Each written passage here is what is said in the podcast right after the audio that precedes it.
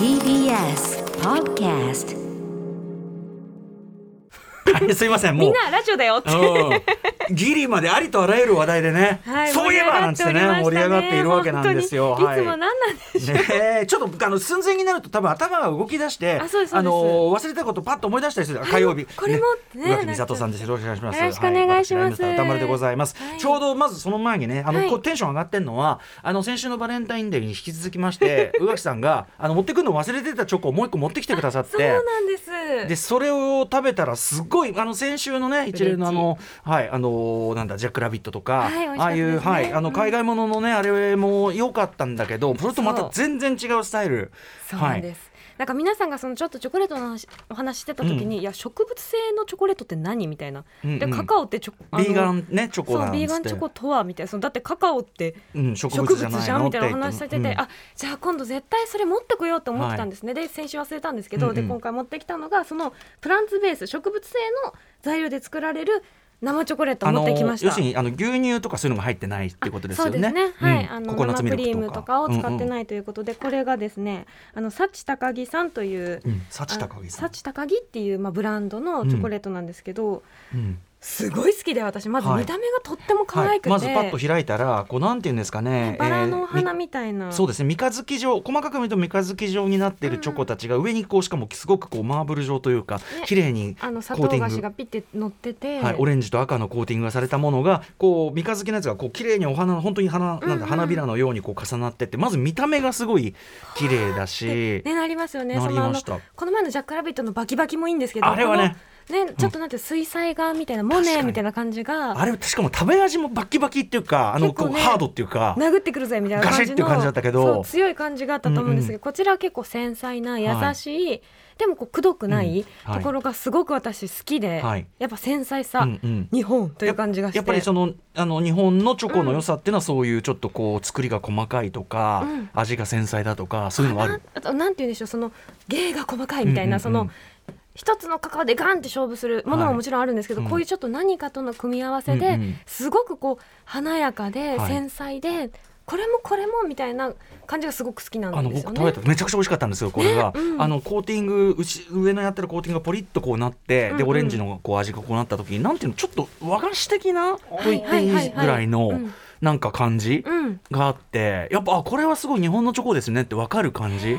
すごい美味しかったんですよ。もうあのスタジオ一度ね爪楊枝でぶっ刺してね、うまうまっつってね、みんななっててよ。かったです。うんこれが本当に美味しくて、そうバターもね生クリームも使ってないんですって。うんなのにこの、はい。でもしっかりチョコレートではチョコレートもちろなん。もちろんもちろん。はい。美味しいです。幸高木さんですね。先週のあのエス小山さんのは本当にあれもめちゃくちゃ美味しかったし、ね。あれは後にですね、まあ、はい。ちょっとあのリモートでそのなんか仕事するときにずっとこうあのいただけコーヒーといただきながら、はい。素晴らしかったですあーあれもよかった。本当にありがとうございます。エンタ,、はい。エンタメでしたあれエンタもうこれが聞きたくてね、はい。もうテロよ持ってきて。え？食べろ食べろって。うんごちそうさまでした。本当に美味しかったです。美味しかったし確かにその先週だからエス小山も今週のその幸高木さんも、はいなんかやっぱりそのあの細かいこうちょっとちょっと一個何かこうこうなんていうかな？一、個何か添えてみたいな、ね。添えて感。そうそうそう、うんうん。なんかこうこう細やかな気遣いみたいな感じが好きなんですよね。え。いやだからあのそれぞれのやっぱりその音楽とか映画とかカルチャー他のカルチャーと同じくチョコレートも味わいにもやっぱりなんか海外もののそのなんかものすごく先進的でバキッとしてる良さもあれば、まあ、日本のこういうこうちょっと繊細な作りっていうかその感じもあってすごいわかりました。持ってきて帰りました。あ恥ずかしい。アフター。シックスジャンクション。いやいやいや。なんだこれ珍しい。珍しい雰囲気で。ありがとうございます。After Six Junction. 2月21日火曜日時刻は今6時4分です。ラジオドッキの方もラジコドッキの方もこんばんは。TBS ラジオキーステーションにお送りしているカルチャーキュレーションプログラムアフターシックスジャンクション通称アトロク。パーソナリティは私ラップグループライムスター歌丸です。そして火曜パートナーの宇垣美里です。チョコゴチになったお話というのからまず始まりまして。はい、早速ですがちょっとあの今週先週もね宇垣さんいろいろ行かれたって話で毎回、ははい。積極的にいろんなとこ行かれてて。あ今週もあの展覧会噂のとそうなんです。まあいろいろ噂の展覧会あるんだけど、はい。行かれたんですよね？行きました。あのー私はうん。今六本木ヒルズでやっております樋口優子店に行ってまいりました。口優子店は行きたいな。これ、えっと、浦島さん言ってたっけ？ちょろっと話題にしましたけどねなさっててで、うん。あのもともと映画すごく好きだったので,、うん。でちょっと前回逃しちゃったので、はい。今回こそはこう回り回ってもう一回帰ってきてね、うん。やっとうん全部見られるっていう感じで、はい、見に行ったんですけども、はい。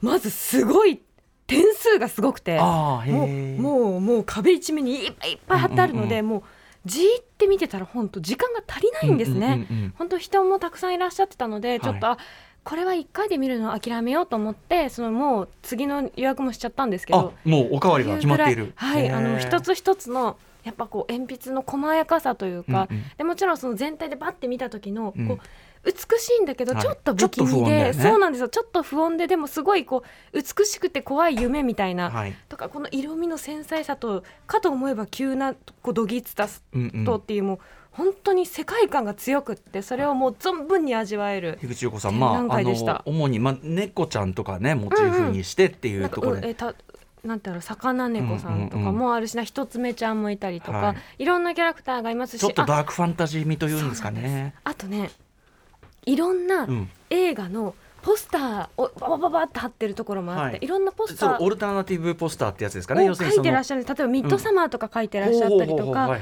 それは見たことある方多いと思うんですけど、うんうん途中からね写真 OK になってその,、うん。うんあのポスターのシーンは写真撮っていいところだと、ええもうガシガシ撮ってたんですけど、ええやっぱり素敵なんですよ。ミッドサマーもそうだし、うんうん。あと「君の名前で僕を呼んで」もありましたしいろいろやっぱあのこの方の目を通して見るとこんな感じなんだって、この作ムムーンナイトとか。ああいいですね、はい。あの3世代はねこういう感じあのねオルタナティブポスターっていうのはだからその正式ポスターとは別にそういうアーティスティックな視点で再解釈したような、まあまた別のポスターみたいなのがね。ラストナイト・イン双方も。あーあへえ全部本当に素敵で。でもやっぱ本当に樋口さんの作品になってますねそうなんです、そうなんです。あじゃあ映画好きもこのコーナーはあのーなんだろう自分が知ってる映画をこうやって見ると、あもう一回また見たいってなったりうんうん。したので、映画好きの方にもおすすめ。ここの場面をこう切り取るかみたいなのがねやっぱそうなんです面白みですもんね。ななこの映画がこんな風になったみたいな部分もあったりとか、うんうん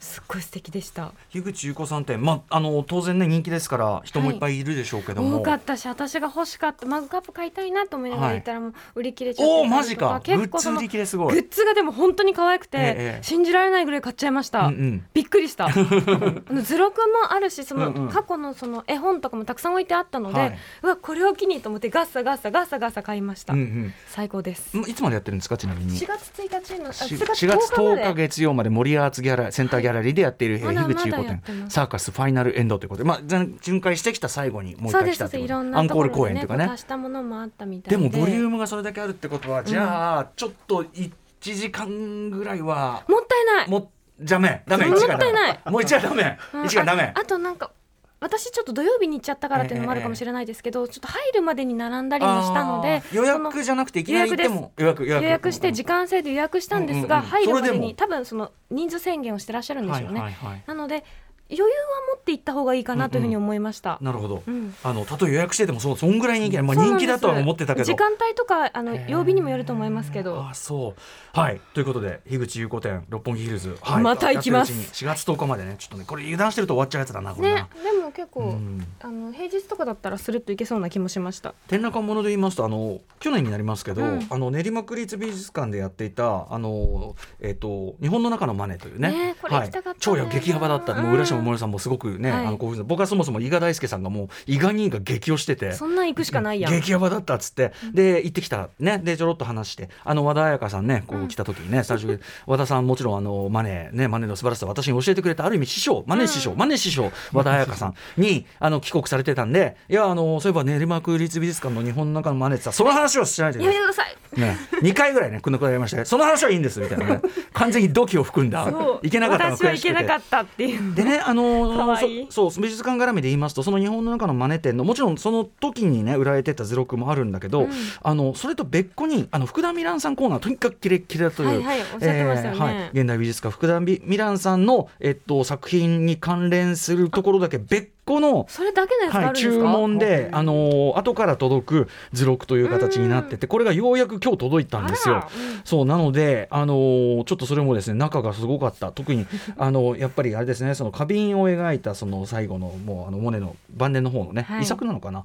あのをレゴで、まあ、作り直した福田ミランさんの作品を、要するにそのずっとこうなんていうのかなすごくいろんなこうアバンギャルドな試みをしながらも、そのサロン当時の公が認める場に常に出品して、うん。でそこで酷評されたり断られたりずっとし続けたマネという歩みを、まあ、シミュレートうん。するかのように福田ミランさんは日本においてのそれつまり日展にご自身のこの作品を出品されそしてねこのあの図録はその出品されるプロセスが事細かにその、えー申し込み書の書き込みであるとか、えー実際にこう持ち込んでってで審査を受けるところみたいなものがですね、全て事細かに記録された挙句私あの結局落選して、うん。帰ってきた時のその、えー紙が貼ってあったなんて話だと思いますが。い。えーえーと今回のね日本美術展覧会に応募された奇作品はかん、えー監査の結果遺憾ながら、えー陳列されないことになりましたのでご了承ください。というこれも、まあ、横に貼ってあったんですがそれもこう書いてあったりして。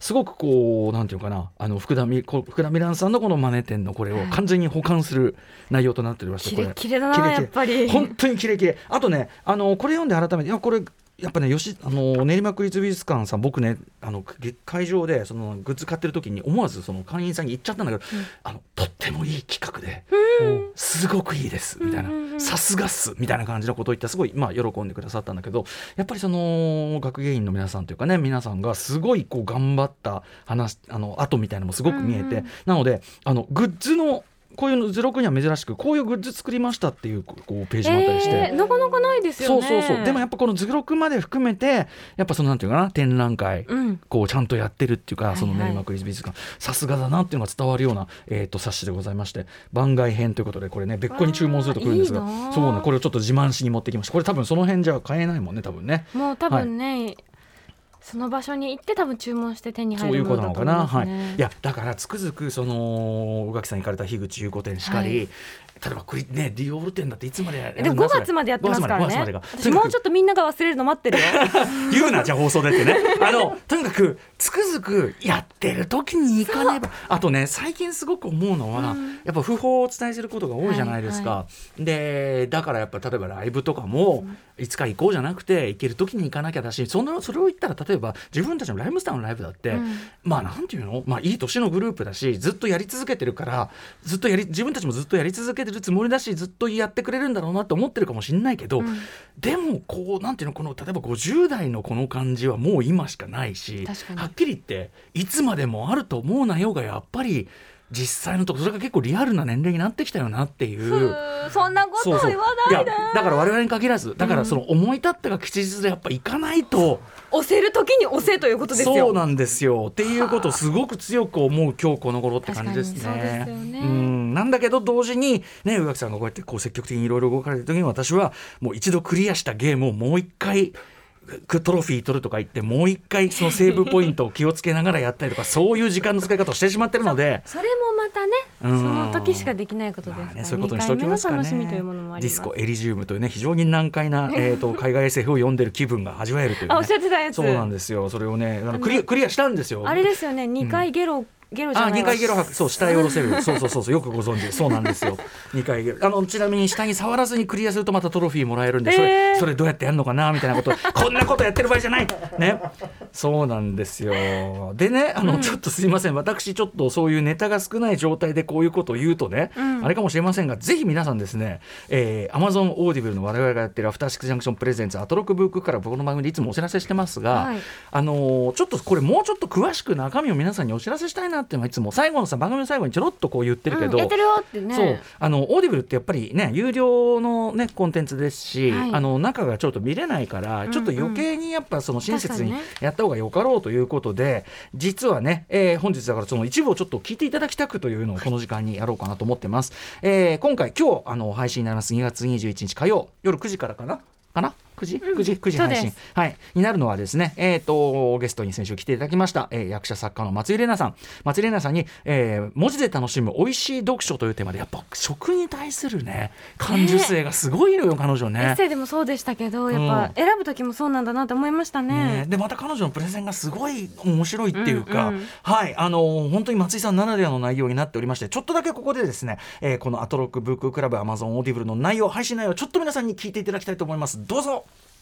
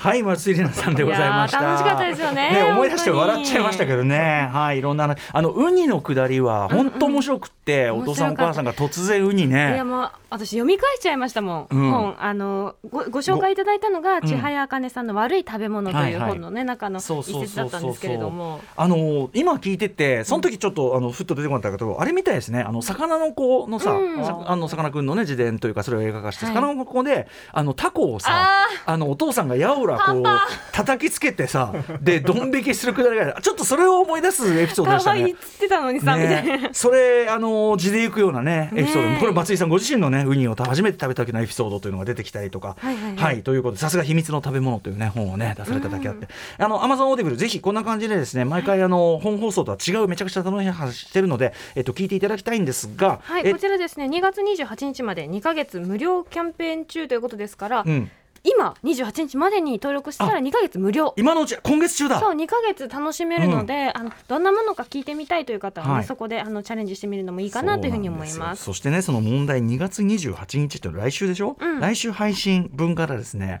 ちょっと新コンテンツが始まりました、ね。アトロックブッククラブ、えーあの名前をねその収録中につけたんですがアトロックブッククラブ歌丸分室っていうのがついに分室。分室ですね。まあイメージとしてはあのいわゆるもうね死後なのかなっていうねその窓際族みたいな、うん。もうすっかりあのなんかその一線はでは仕事使えなくなっちゃったおじさんがまあじゃあ資料の整理でもしててくださいって言うんで会社のその地下のすごいカビ臭い一室みたいなの与えられ分室を、うんそのまあ分室長としてまあずっとこうしがなことボケっとすって本とか読んでるみたいなその部屋その部屋にたまたまサボりに来た若手社員の皆さんがこう混ざってきてしまった。うんで何興味ある？みたいなこと言って。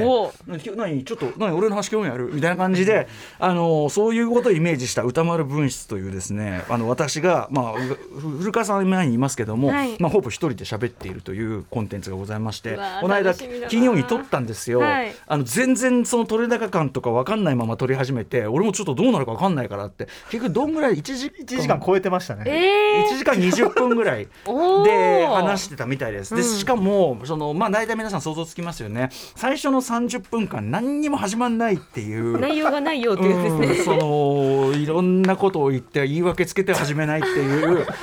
のが30分ありましてそこからでもちゃんと本の紹介もしてました、えってことは本の紹介も結構なボリュームで私してたんですね結構30ね。分ぐらいしてるんじゃないですか？30えちょっと待って30分前置き30分本の話、はい。ああとと何やってる30分の？何アフタートークみたいな感じでアフタートーク？アフタートークみたいな感じでした。あタイトル決めね。タタイイトル決めで30分。ああそうですか初回だからねん。そういうことがちょっとまあさすがにね前回このノリでやるか分かりませんけども 来週はそんなのもありますのでぜひ Amazon オーディブルアフターシックスジャンクション presents アトロクブッククラブこれからもさらにさらにごひいきにいただければと思う次第でございます。来週の配信も楽しみにしてください今日はとにかく前松井玲奈さんの文字で楽しむ美味しい読書というテーマ聞けますので楽しみにしてください。ということで、えー本日この番組カルチャーキュレーションプログラムアフターシックスジャンクションメニュー紹介いってみましょう。この後すぐはアニメソング評論家音楽プロデューサーの冨田明宏さん登場。YouTube や TikTok アニメからテレビ CM まで次々に音楽シーンを横断している謎多き音楽プロジェクトメゾンデについてお話伺います。野垣さんもね曲は聞いたことあったけど。なんっていう。でそれで踊りました仕事で。あそうかそうかそうか。っていうぐらい。じゃあこれがはい一体何なのかという話をね、えー伺っておきたいと思います。そして7時からは日替わりでライブや DJ プレイをお送りする音楽コーナーライブダイレクト今夜のアーティストはこちらバンドフレンズのメインボーカルを務め、えー昨年12月14日に3年ぶりの EP「ウェイブスをリリースされました。シンガーベーシストソングライターの岡本恵美さん登場です。そして7時40分頃からの新概念提唱型投稿コーナーはあなたの心に残る褒め言葉を紹介するマイスイート褒め。こんなに嬉しいことはない。そして8時台の特集コーナービヨンドザカルチャーはこちら。解像度高すぎ新作動物編動物が主人公の海外アニメ映画にほぼ外れなしなので動物マニアから見ても本当にすごい作品教えるよの巻 by 沼沼笠渡さん。はいということでその道のプロやマニアならではの視点で世のエンタメ作品を解説していく解像度高すぎ新作シリーズ。今回のテーマは動物です。古今東西多くのエンタメには擬人化されたさまざまな動物登場しますが、うん。え特に最近の動物が主人公の海外劇場アニメ最近だと例えば「シング」シリーズや「バッドガイズ」「ウルフ・ウォーカー」などなどはエンタメとしての出来はもちろん動物描写の観点から見ても大変素晴らしいものになっているんだそうです、そこで今夜は愉快な生き物超図鑑などの著書があり動物と映画に詳しい作家イラストレーターの沼笠渡さんに動物の解像度高すぎな視点で最近の海外アニメ映画を解説していただきます。やったー動物大好き。さあ番組では皆様からリアルタイムの感想や質問などもお待ちしています。アドレスは歌丸 @tbs.co.jp 歌丸 @tbs.co.jp まで。各種 SNS も稼働中なのでよかったらフォローお願いします。そして各配信プラットフォームのポッドキャストで過去の放送もお楽しみいただけます。はいそれではアフターシックスジャンクション行ってみよう After Six Junction. Station. After Six Junction. はいではちょっとですねリスナーの方からちょっとこの番組関連でこういうの言ったよみたいなのとか見たよみたいなメールをご紹介したいんですが、えーまず豆柴丸絞りさん、えー豆柴？豆柴丸絞りですね絞っちゃってね。はい、えー、1月3日に放送された、えー、とフラッシュライト特集で取り上げられたあの池袋のイージーライトさんに行ってまいりましたというね、えー店長さんにアトロクを聞いてきたことを伝えると同じように聞いてきたと言われる方が私で3人目とのことで。えー、アトロクや歌村さんの話で盛り上がりました。お恥ずかしい。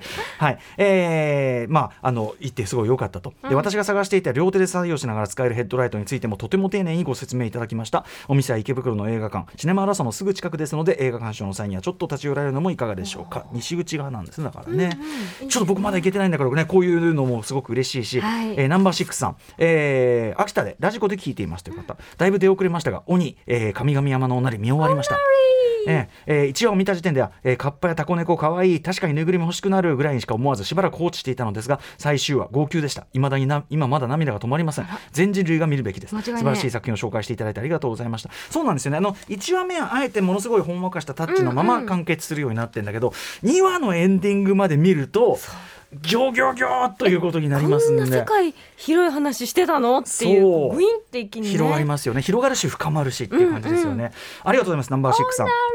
こんなお便りも嬉しいし。これカッパの真似だよ。あなるほど。かそんなでしたっけ？そうか。あオーナーあその英語同じ版ねでずっと見てたので。そうですよね、そうですよね。ちなみにあの立川のえっ、とプレイミュージアムでやっているね、展覧あれも4月の2日ぐらいまででしたよね、そう確かね。いやもう本当にうん。シール私も貼ってますから携帯に可愛すぎて、ねえ、ありがとうございます。まだあのもちろん作品自体はネットフリックスで全4話で見られますので、あとですね、アトロクブッククラブにね、あのいろいろ皆さんメールあの行きましたよというメールもいっぱいお寄せいただいて、あのちょっと後ほどまたあのライブ後の時間帯、4月2日までですって。4月2日まであの鬼展。立川ね、はいプレイミュージアムですね。鬼展ぜひこちらも。行ってみてください。あ何よりとにかくあのもうもうしつこいようだけど見て本当に傑作なんだから。トフリックスでたった4話だから。鬼です。After Six Junction.